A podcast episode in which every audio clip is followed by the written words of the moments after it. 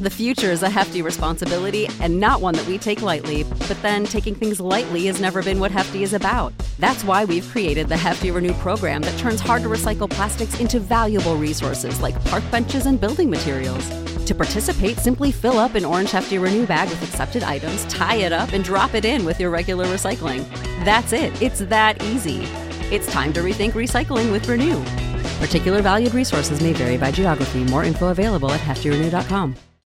Save big on your Memorial Day barbecue, all in the Kroger app. Get half gallons of delicious Kroger milk for 129 each, then get flavorful Tyson natural boneless chicken breasts for 249 a pound, all with your card and a digital coupon.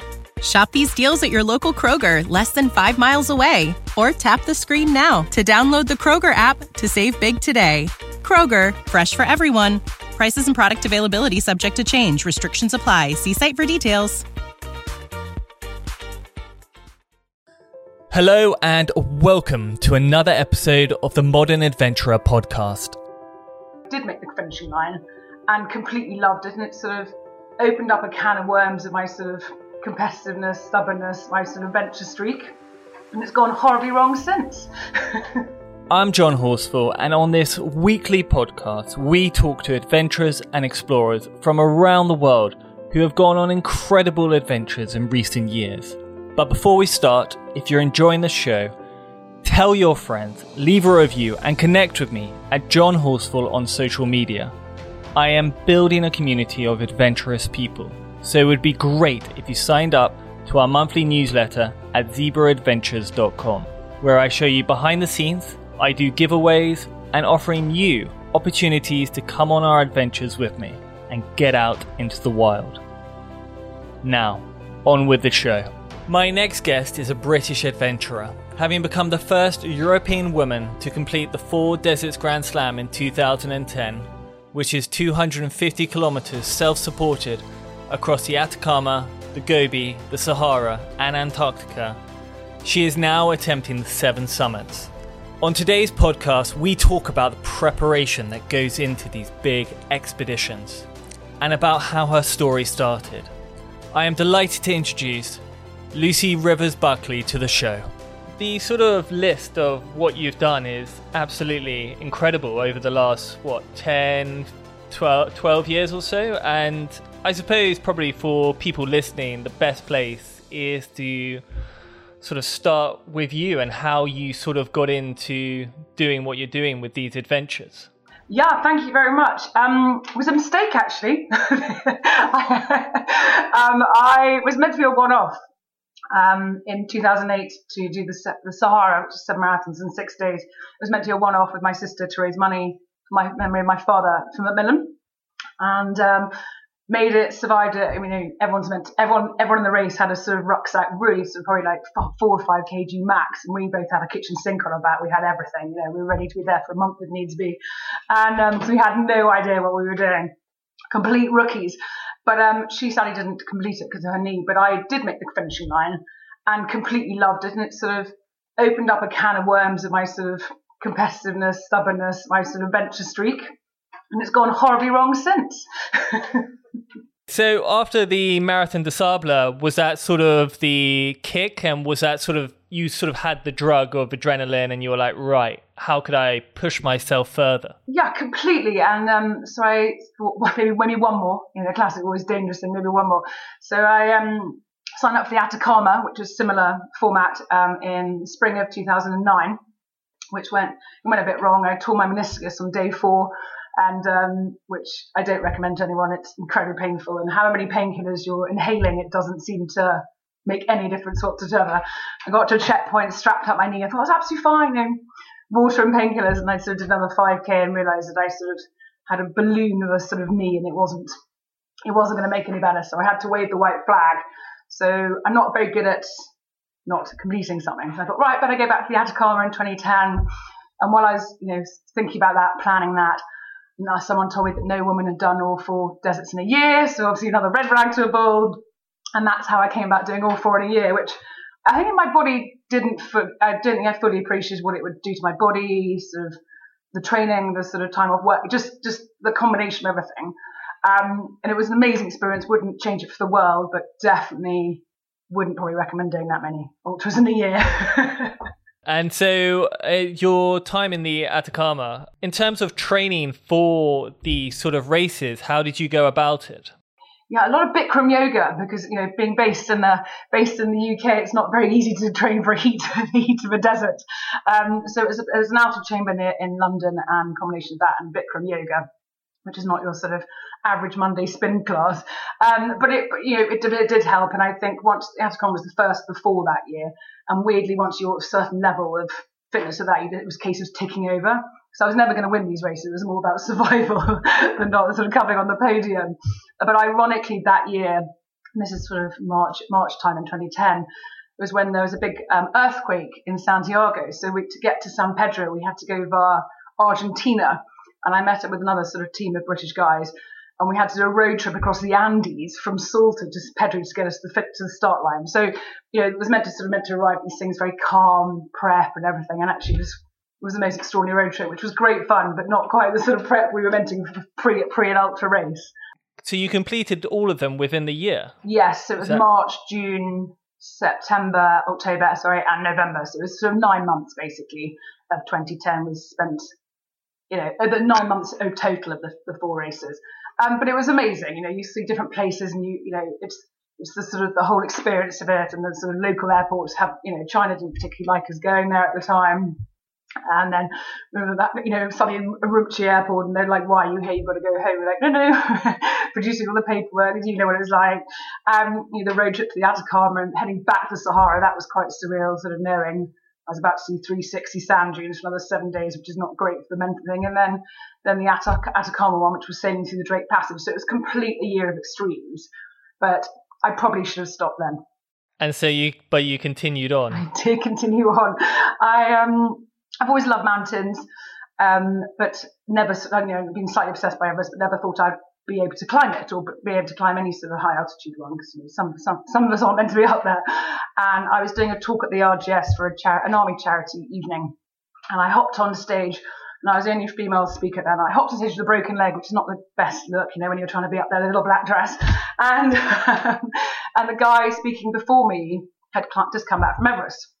And so obviously, you know, one story led to another, and then I got talking to him after that evening, and I was like, well, you know, if if I wanted to climb Everest, how would I go about it? Because obviously, I wasn't overly technical at that stage. And obviously, you know, you, you have all these armchair critics saying it's not technical in certain places, and but I think you still need to know what you're doing.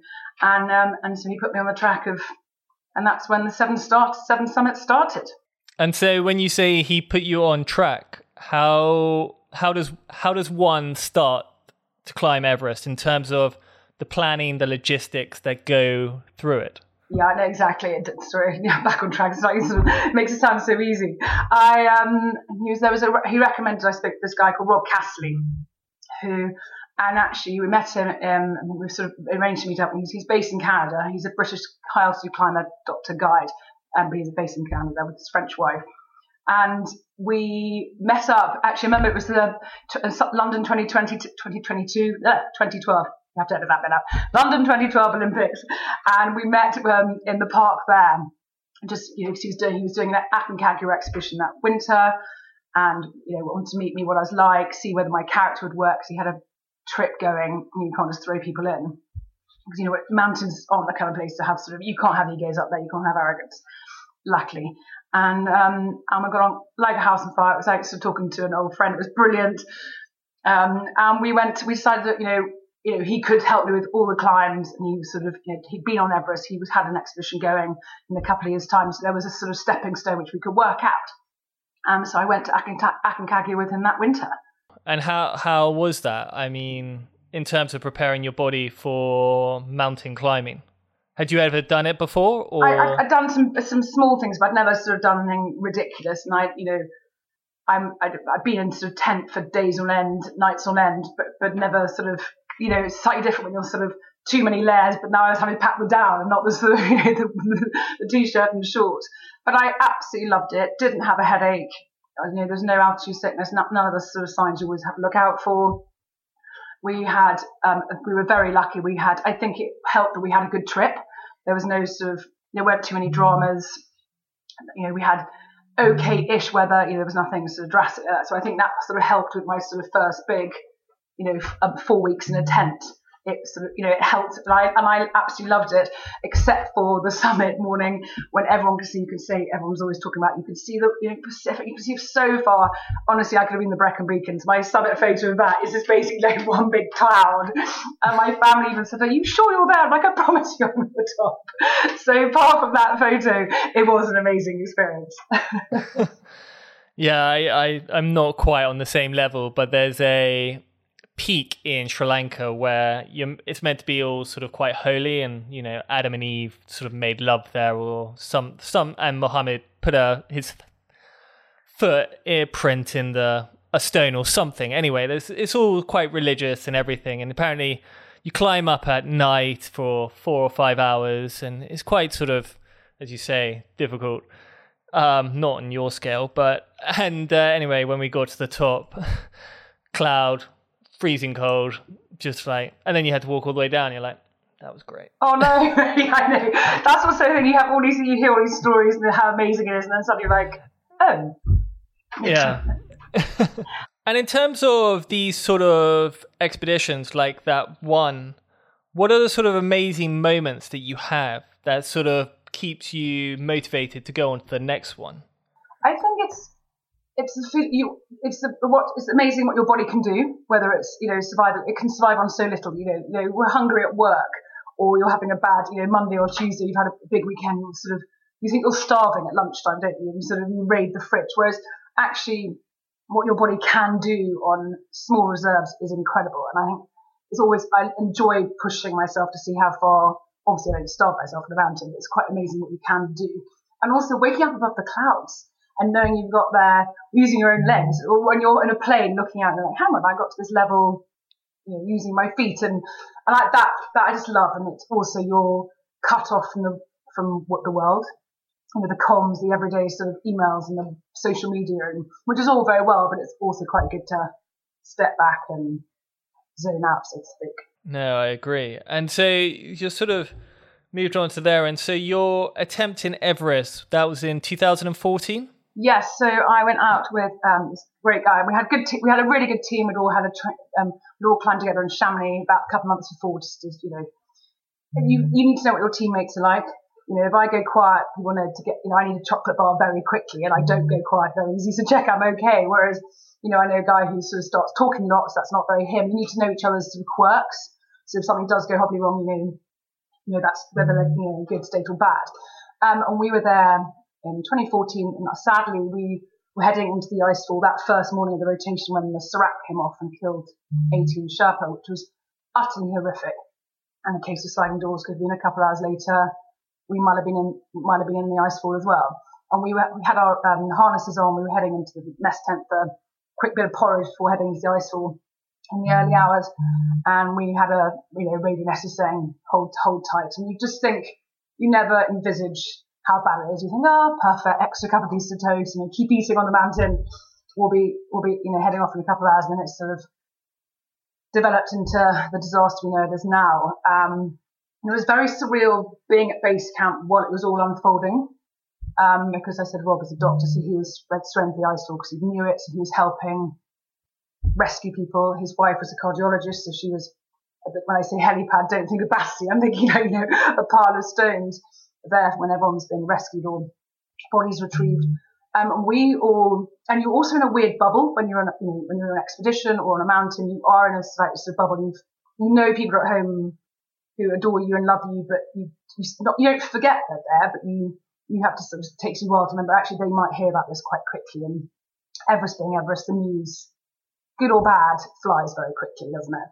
And so we all had to make phone calls home on a sat phone saying, look, go back to sleep because obviously we've fallen three quarter hours ahead over there. Just remember this phone call, go back to sleep. And thank goodness we did do that because obviously it's Easter Monday, bank holiday, there was no other news in the UK and it just went like wildfire. So all our families wake up to messages on their mobile saying, are they okay? Are they okay? Okay. And luckily we managed to get a message saying, you're okay. So we then, we then flew home because obviously all expeditions were off and some expeditions wanted to continue, but the local Sherpa were being, they were sort of, they were being threatened because there was turning it turned political, and it's just not it's not it wasn't very good for anybody. It's The whole mountain because We came home. So I thought, right, let's another new year, so let's go and try 2015. And I was on a final training climb in Chamonix um, with a guide friend over there. And I got caught in an ice avalanche, which I'll send you a photo, and I've got a small scar here. It's disgusting. I'll send it when you just don't look at it when you've been eating. And um, and I was climbing up an ice fall. It was uh, one of those really could happen, you know, so easy but avoidable, but also you can't do anything about it. He and I were climbing to the left hand side of a big ice wall, and there were two climbers top right. And it was no one's fault, it was just a freak accident. He said head, so I ducked down, helmet, sunglasses on, great green jacket, I was looking good, and um, and it was going quiet. And then I sort of looked up to do to think perfect's gone past to move my top one of my right ice axe, and just I looked up, the last freaky bit of ice came down, whacked me, and I just thought it was nothing. You know, you get hit in the head and sort of you're momentarily dazed. Luckily, crampons and ice, the other ice axe were in the wall, so I wasn't going anywhere. And suddenly looked down, my sunglasses had fallen off, they were full of blood. My bright green jacket is no longer green. I was like, hmm, I think I might have to go down. so I sailed down.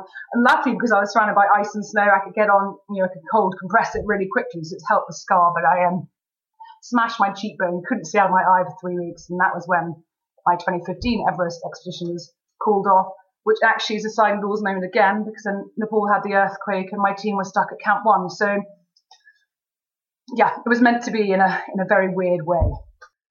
You had done 2004, which was sort of a disaster. Then, sorry, 2014. That's the one. So in 2014, um, you had that sort of setback. And then was it 2016 when you made the second attempt? Uh, no, 2015 was when I smashed my face and was meant to try and go and then I had to cancel because of my my broken cheekbone and eye I couldn't see of for a while.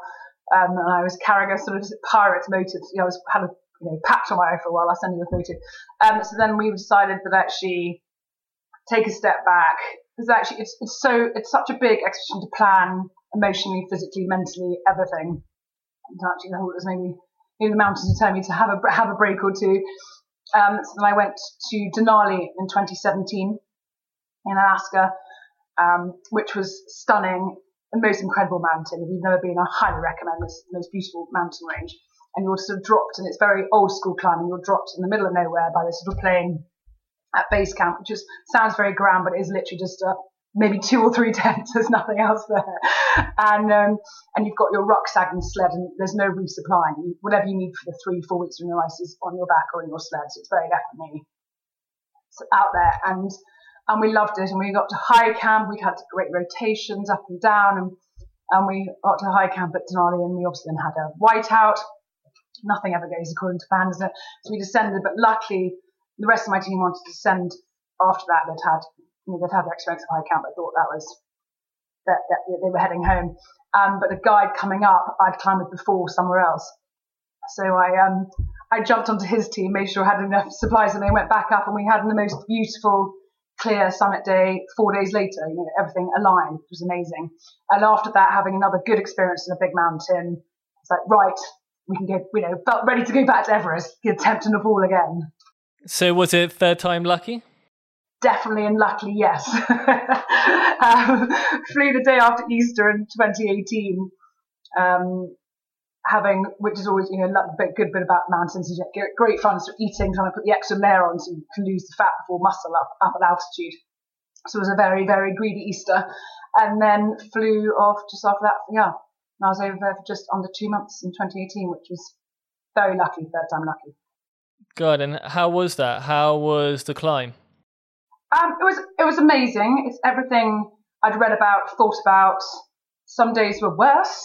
Um, you know, you, just, your body definitely shouldn't be up there. Is you know, however fit, however strong you are, physically and mentally, your body really doesn't like being above 8,000 meters. And I take my hat. I was on oxygen, and I take my hat off to anybody who does it without oxygen. But I think if you do it without oxygen, you are a full-time athlete. You have to, you know, it's such a different extreme of training. Um, but even with oxygen, my I could definitely, it wasn't shutting down. I was very lucky. I didn't have any injuries but you can definitely tell your body shouldn't be up there. And, you know, um, sort of when you're on oxygen, I, my body's from when I first on the oxygen above, when we left Camp Four and the high camp was 8,000 meters heading up to our summit bit, hadn't had any problems the whole way up. no headaches, no sort of problem with breathing. I managed to sort of inhale the odd sort of, you know, sweet or Pringles or, I don't know, some really nutritious worst nightmare what we eat on the mountain, you know, that kind of thing. And, or cuppa soup or something really extravagant like that. And it sort of started dry retching just below the balcony. And sort of, that's not, that's never been me on oxygen. I didn't know what was happening. Luckily, I was with this amazing guy called Pasang, whose brother-in-law was with my teammates about half an hour ahead of me. You know, we all, they, we all knew each other, we'd all climbed, as I said before, so that was good. And my pulse was okay, my eyesight was all good. So all my stats were showing normal for that, that altitude, that height. And so I then started worrying that it might be a sign my body shutting down in a different way and and I had tried promising that to everyone I was saying goodbye to that I would, you know, push myself to extreme, but I would definitely, my aim was to come home. So then you sort of, and your mind starts, you're, you're shattered, you're, you know, 10 o'clock, 11 o'clock at night, you're, you know, in a zone you shouldn't be in. Your mind starts playing tricks with you. And we luckily had everyone on the radio. We radioed to base camp and they sort of eating something, all the basics. And we had someone at camp two and they was, you know, checked everything. And then luckily my teammate came on the radio about half an hour ahead of me and started, which I won't repeat on here, started giving me abuse and winding me up. And I bit back and you can hear everyone giggling on the radio, so like saying she's absolutely fine. So we knew it was just literally my body going through a, a bad patch and nothing worse. So that was, that was quite a sort of scary moment, which you can't do anything to prepare for. And we got to the balcony and all I will say is I will, thank goodness you climbed in the dark because between the balcony and the south summit is obscenely narrow. You've got drops by the side, and you know photos don't do it justice. It's just incredible. And my one regret is I've got a photo of the sunrise, which you can slightly see the curve of the earth, and I wish I'd taken a video of it because it just would have been amazing. But you you are fixated on that little dot of orange to your right for quite a few hours, knowing it's going to bring sunshine and warmth doesn't seem to move in as fast as you'd like it to be. But it it was everything I wanted it to be and more. But I was very lucky. Did you have any issues with crowds? No, we were very lucky. Um, I was there in 2018. The photos in the press in 2019 was horrific. Those that you know, that famous photo again. We, I think we were very lucky. Combination of there were less people climbing that year for whatever reason. Also, we had a very long weather window. There was 10, 12 days of weather, so all the big teams had the chance to spread out. They weren't of rushing, you know, without worrying about you know, the, the last, and I think that what went wrong in 2019 was all the sort of, they had like five, six days, which every single team, which there's a lot over there, whether they're Western, Nepalese, doesn't matter, you know, that's all trying to pile up there at the same time. And I think that's what caused it. We had no crowds. We did change our summit attempt by night. We, only because there was, was the year when Ant Middleton was there, Ben Fogle were up there. You might have read about Ant Middleton being caught in a storm. So the storm he was caught in was the Sunday night, Monday morning. So no one went the summit on the Monday night. So you, on the Tuesday night going to the summit, when we were meant to be going up there, you had sort of the two nights in one, which which was when Ben Fogle was up there, and you've seen photos, and it was a beautiful morning, but there were about 130 odd people up there. We made the decision, which at the time I felt like it was such a life defining decision. The three of us made it. You know, because you, you know you think you've got the weather right, you think you've got the supplies, but actually, you know, would we regret it 24 hours later? We lay in our tent, hearing everyone leave. My teammate actually left and came back 45 minutes later, which I'm so glad he did for the good. And the following night, and the following night we were incredibly lucky. Everything was on our side. Got my body having a half an hour wobble. Um, and there were six of us. When I reached the summit, there were six of us up there, including myself and Pasang, another person I knew. And then I was up there 45 minutes and you can't fathom how far you can see. That's what's so extraordinary up there. But, and then for the last 10 minutes, I was, it was just myself and Pasang on top of the world. You could see people going down both sides, coming up both sides. But for 10 minutes, it was just he and I up there, which is just unbelievable. That sounds incredible. It was. It was amazing. There were definitely some tears up there. Um, and also, I had my, my one girly moment of the whole two months trip when my hair escaped my woolly hat and the frozen. I touched and it crumbled in my hand. I was like, no! but, um, but apart from that, it was an amazing 45 minutes up there. Uh, you, you must have felt so lucky seeing those pictures in 2019 and just being like, thank, thank God, you know, I didn't have to witness that. Do you know what? I, I felt sick looking at it because I know I know how hot it is up there. I know how cold it is. I know how, t- how tired you are. Your body's sort of you're running on adrenaline at that stage, you know, between the South Summit and the summit, Hillary Step. You, you hear all the horror stories. We've all read the books and seen the films of, you know, the disasters in the 90, you know, 96 and things like that. And then suddenly to see it in 2019 when I've been so lucky the year before. And actually, I think one of your previous guests was Geordie Stewart, and I messaged Geordie about. And he was like, how lucky we both were the years we were there. We didn't have the crowds. You know, I was incredibly lucky. But actually, I saw things up there I don't particularly want to see ever again. But that was on a good year, so I doesn't bear thinking about what you know what people experience up there. And they must have been freezing. Oxygen would have been running out. It just, it just, and you also can't get around people. If someone is too slow, there's a crowd. You know, even if you decide to turn round, on that ridge, it was not even a ridge, or just below the ridge. You just, you probably can't go either way. You'd be stuck, and that's yeah, it, it made me feel physically sick looking at it. And so you've now done six of the summits. Was that Everest climb? That was the sixth one. Yes, I kept it the sixth. There was people. I thought thought about maybe keeping the seventh as the last one, but I didn't want to make a decision up high that I probably shouldn't make in case if it was the last one. You know, you just I wanted to hope I was making the right decision for the right reasons. Um, so the final one is going to be Mount Vinson in Antarctica. Yep. Um, you know, we can we can all but plan and hope hope hope for next year, but it depends on COVID and the world travels and and how it all pans out because it's closed down there at the moment and obviously they're very lucky they've got no cases. So I think let's let's try and keep it that way. Um, so that will be the final climb in the seven summits. Hopefully, fingers crossed. So I mean, it's it's quite remarkable that from going on your first desert adventure in the Sahara, doing the Marathon des Sables, to suddenly what ten years later? Yeah, yeah, it was ten years. Ten years climbing of, Everest of, ex- of extremes. But I, yeah, 10 years. Well, yeah, it is. It was 10 years.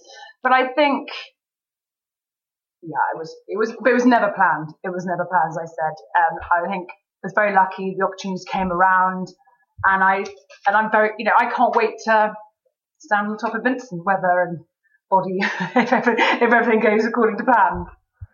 And how, in terms of sort of funding, because I know when I spoke with Geordie, we sort of brought up funding for funding for, let's say, Antarctica and climbing Mount Vinson, how how do you go about it?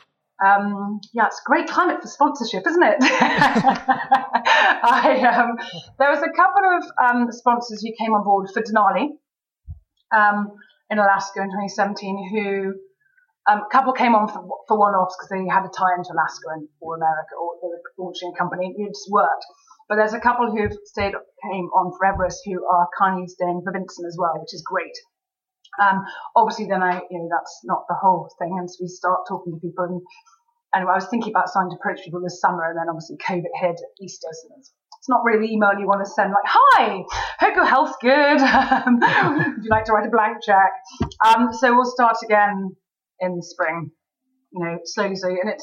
And I think the years of having one big sponsorship. You know, the expeditions of the 90s and the early 2000s, I think they all had a, you know, one big company who did the sponsorship, which I think those days are long gone. It's it's lots of small sponsors and and whether it's the talks and the social media, there's di- there's different angles you can do that. So I think that'll that'll be uh that'll keep me entertained next uh, next spring and summer. I think. yeah, I, I, sort of think. Um, God, if you think about sort of how accessible these sort of big adventures have become over the last 20 years. You know, if someone had said 20 years ago, I'm going to climb Everest, it was like, whoa. You know. I mean, you're the only one in the world probably that even heard of it was trying to attempt it, whereas now, eh, you know, it's, I think it's great lots of people are doing everything and jumping off the sofa and actually, you know, pushing themselves, but I also, it, from the sponsorship sort of your, your niche angle, it's, it's you know dilutes everyone. It's you know doesn't it? You know, and also there's the, a the time lot of noise out there. Yeah, yeah, there's a lot of noise. There's a lot of noise, um, and masses. But also, I think you know the time we're in, it's extraordinary, and and I think that you know that everything combined will be quite tricky. And I think people are still keen to be involved, but it's in a different angle and a probably a sort of small, you know, you have five small ones instead of two big ones. I would have thought going forward. And so, in terms of it, do you feel what sort of drives how do I put this? What sort of drives your what's the sort of mindset that you have when you go into these adventures? Because as I've sort of spoken on the podcast quite a bit, it's the sort of mentality to endure a lot where others might quit. Where what's in the sort of back of your mind pushing you forward? I think I probably have a slightly in a stubborn streak, which I've discovered. I think. Um, I think initially when I first started was raising money. Um, raising money was was basically my 100% one my goal, my main reason. Um, that's still there. I still, you know, not for like small things, but you know, Everest I did for Macmillan again, and I'll do, you know, Vinson the final one for Macmillan. So that's a small driving force. But also, I, it's if you're in a situation and you're lucky enough to get the sponsorship and be able to have a great team around you, I think I'm I'm very lucky. I'm very lucky to be able to, to do that. Am I lucky that my body's able to endure what I'm pushing it through? If that makes sense, it just sort of I I think my stubbornness, my I just I just love the adventure. I love the not knowing what's next. You know, you wake up outside in a tent, whether you're in a desert or Uh, you know, you might have a sandstorm, you might have a snowstorm, you might have a, you know, just it's just it's the not knowing where so much in life is contained and organized.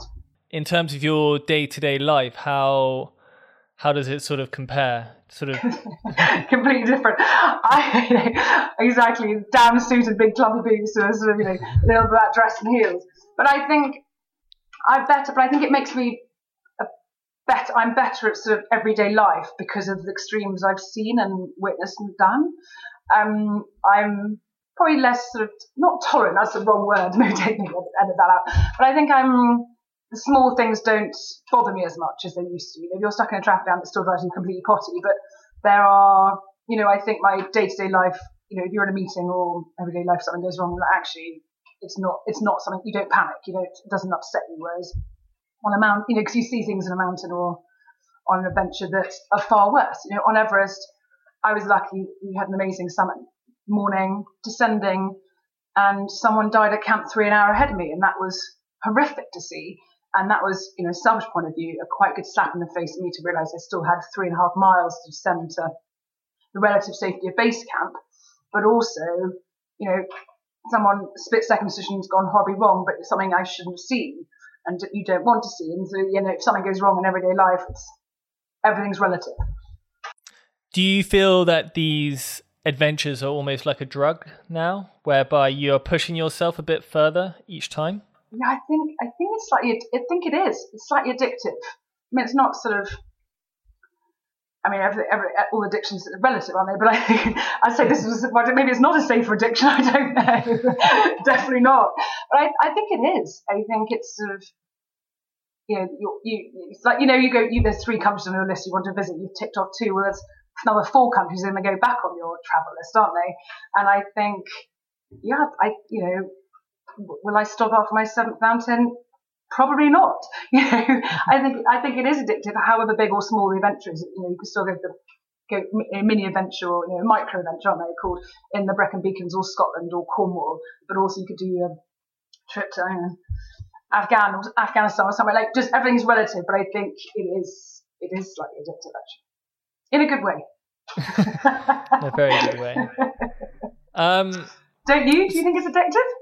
Oh yeah, massively. I mean, this this is sort of how I got into it. Was very much.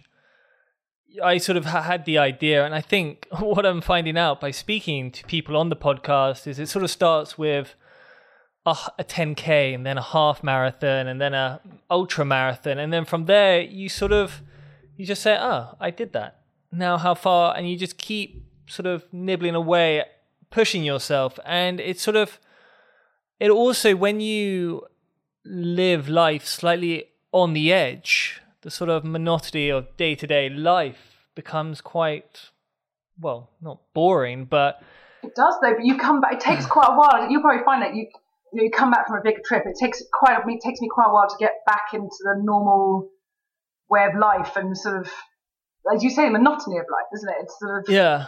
Uh, one of my favorite clips on a movie was. Have you seen the film Hurt Locker? No, I have to watch it. Uh, it's quite an old film, but it was about this guy who defuses bombs, and he he's sort of out in Afghanistan or Iraq defusing bombs, and then he goes well, after his six month tour, he comes back, and then there's just a clip of him in a supermarket looking at 26 different brands of cereal. yeah, exactly. It's just complete extreme. Whereas you're lucky to find a sort of, you know, a non, you know, a tube of Pringles which are in date, you know, type thing. yeah, exactly. And it's, but when you're on these sort of trips, you know, as I've spoken before on the podcast, it's very much those small luck, small things which in now, you know, me living in London is very much sounds disgusting, but at the time you know, the idea of sleeping in a public loo, let's say, which has running water and electricity was a complete luxury to me. But now I, I wouldn't dream of doing it. But I'm sure once I once I go back into adventure sort of mode, I'll be like, oh my god, this is amazing. Completely. If I don't have running hot water, I'm like, no panic. Um, you know, when you're at home in your day to day normal life, whereas actually, you know, on a mountain, you're, you know, you're lucky, you know, you've got to boil the water. It's just, it's just, it, it just puts every, I think puts everything into perspective. I think it's quite a good leveler, and I think, you know, I think I think more people should be able to do it, whether a small one or a, a big adventure. It doesn't have to be it doesn't have to be an Everest, but I think it's quite a good way of putting everything, as you're saying, you know, everyday life into perspective. Yeah, I've certainly um, what's the word become less interested in sort of small pointless things. Where I think you know, ten years ago, when you're sort of a young adult or a late teen, those things are really, really important. But you sort of get to. I know they were the be all and end all, and now like, oh. couldn't care less. yeah, exactly. No. it's so true. It's so true. I will. I'm going to write. Was it Hurt Locker? I'll write that down. Uh, well, it's it's just that cl- it's a very good film. I think it won an Oscar, but yeah, it was just that clip I remember so well of him just going from one extreme to like another, and you're just like, whoa. Yeah, I remember actually from the summit of um, Everest back to London was six days, and I remember thinking, and your I only stopped, sort of actually properly slept when I got back to London because I think your body's sort of, and it takes a couple of days. Your body still thinks it's sort of inhaling everything you're eating and drinking, expects is dreading what you're going to ask it to do next. and then obviously you've gone from two months of choosing when I had dialed up to use a sat phone or you know, communicate with someone, whether it's a blog or a you know, social media post, to suddenly having, you know, 2020 or 2018 at the time, technology was pinging in every direction. It was quite a sort of, slightly fries your head sometimes. You know, you can't it's sort of, it's out of your control, but it is. It's just, yeah, it's very weird. And so um, there's a part of the show which we ask the same five questions to each guest each week. And so the first one is on your trips and expeditions, whether climbing Mount Everest or running across a desert, what's the one bizarre thing that you crave or miss from home? I was thinking about this, and my initial reaction, um, my initial, initial answer is probably sounds awful. it's Diet Coke. I have, I don't smoke, I don't drink coffee, um, and I think, I think you know just because on an expedition it's you know it's electrolytes and water is known as normally as boiled snow. So and obviously the odd bit of sort of you know electrolytes juice drink.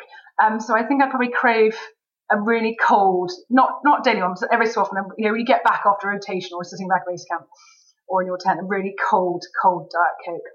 Nutritious worst nightmare, but yeah, that's what it is. What is your favorite adventure book? Um, I think that's, oh, I was thinking about this. There are too many. I, I love it, and I have a bookshelf full of bartering books of need inspiration. There's quite a lot of people to draw on. But I think one of the first sort of pioneers of just extreme and amazing ideas was Robin Knox-Johnston, he sailed, I think it was what's it called, sort of a world of my own. Um, and he was what was the late 60s, and he was the first person to solo um, sail around the world, which I think in that era was even more, more mind-boggling than it is now. I think it's absolutely phenomenal and way ahead of his time. I could think of nothing worse, but I think it was amazing. um, did you have an inspirational figure growing up? I think, um, obviously, probably everyone always says this, but um, I think Ranulph Fiennes was, again, like Robin Knox-Johnston, just so incredibly sort of forward thinking on those adventures. And I've luckily have all my you know my fingers, I haven't had to cut any of my own off. But I think what he's achieved over his lifetime is is just mind boggling. Um, and I've heard him a couple of times speak, and actually, luckily, I was very lucky to overlap with him in Alaska, and um, and the Americans in Alaska were quite sort of um, they were very sort of not nondescript, but they were very sort of blasé about. They were like, "Oh, there's another fellow Brit here." I was like, "Oh, how exciting! Who? There's not many of us. You know, it's a small world, isn't it?" He's like, you know, Ranulph, Ran, Ranulph. I was like, Ranulph. I was like, Ranulph, and they're like, yeah, yeah, that's him. I was like, okay, where exactly is he on this mountain? Because he was he'd flown in like a couple of days with Me on Alaska, so I was very excited about him. He was doing a very below the radar trip and he had four British doctors. So I was equally, you know, selfishly quite excited about some British doctors being a day ahead of me on a mountain as well. Um, sadly, he had to fly off um, two days later with a bad back. Um, so I actually overlapped with him in Talkeetna for a day of chats, and we had lunch, which was unbelievable. And he's even better to talk to in real life than when you hear him in a talk or you know read his books. So I was very lucky. wow, you are lucky. Did you ha- do you have a favorite quote or motivational quote? Ooh, there are some which which drive me absolutely potty. You see come up there, and you're like, no, um, no pain, no gain. I think my favorite one, I don't know who wrote it. Um, Adventure may harm you, but monotony will kill you.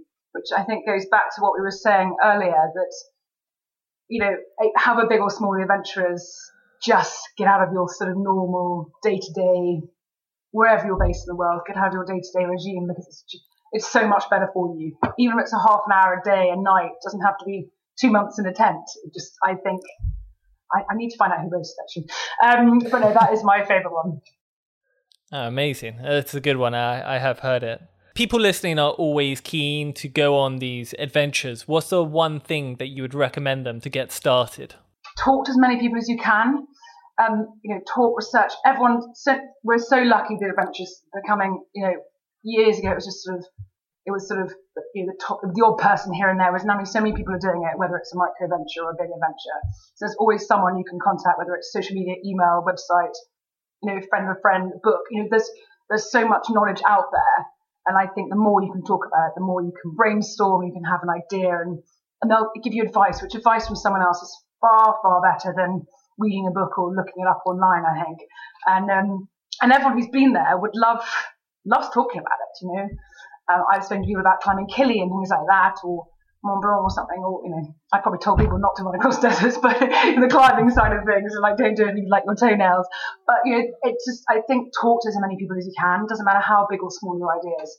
100% go for it, back yourself, you know, mentally and physically. And then I think just, you, you, you'd regret it if you didn't do it. Yeah. And what are you doing now, and how can people follow your journey? Um, what I'm doing now is trying to get back to full fitness after too many lockdowns. I, uh, the tire, the tire needs to come back out and start dragging it across the field. Um, I am going to start uh, preparing and planning my final climb, which will be um, Vinson and Antarctica. And the best way is via my website, which is lucyrb.com, um, or Twitter, which is Lucy R. Bulkeley. Lucy R. Sorry. Amazing. And so Mount Vinson is the next one. And what, you're hoping to do that in 2021? Yeah, I would love to. The season down there is sort of end of November to beginning of January. So I think that's family Christmas this year and skip next year. um, that will be planned depending on, you know, fitness, team, all, all the usuals. Um, but that, that would be the, that would be the ideal, yes. Yeah, hopefully uh, we can follow your journey uh, when that happens. Fingers crossed, and thank you very much. Well, thank you so much for coming on today. It's been an absolute pleasure listening to your stories. Thank you very much. I'm sorry I talked too much. no, it was great. Thank you for listening. You can watch the podcast on YouTube now, and don't forget to sign up for our monthly newsletter at zebraadventures.com. I hope to see you next week for another fascinating tale of adventure. But till then, have a great day and happy travels. When you need mealtime inspiration, it's worth shopping Kroger, where you'll find over 30,000 mouthwatering choices that excite your inner foodie. And no matter what tasty choice you make, you'll enjoy our everyday low prices, plus extra ways to save, like digital coupons worth over $600 each week. You can also save up to $1 off per gallon at the pump with fuel points. More savings and more inspiring flavors make shopping Kroger worth it every time. Kroger, fresh for everyone. Fuel restrictions apply. Save big on your Memorial Day barbecue, all in the Kroger app. Get half gallons of delicious Kroger milk for 129 each, then get flavorful Tyson natural boneless chicken breasts for 249 a pound, all with your card and a digital coupon. Shop these deals at your local Kroger, less than 5 miles away, or tap the screen now to download the Kroger app to save big today. Kroger, fresh for everyone. Prices and product availability subject to change. Restrictions apply. See site for details.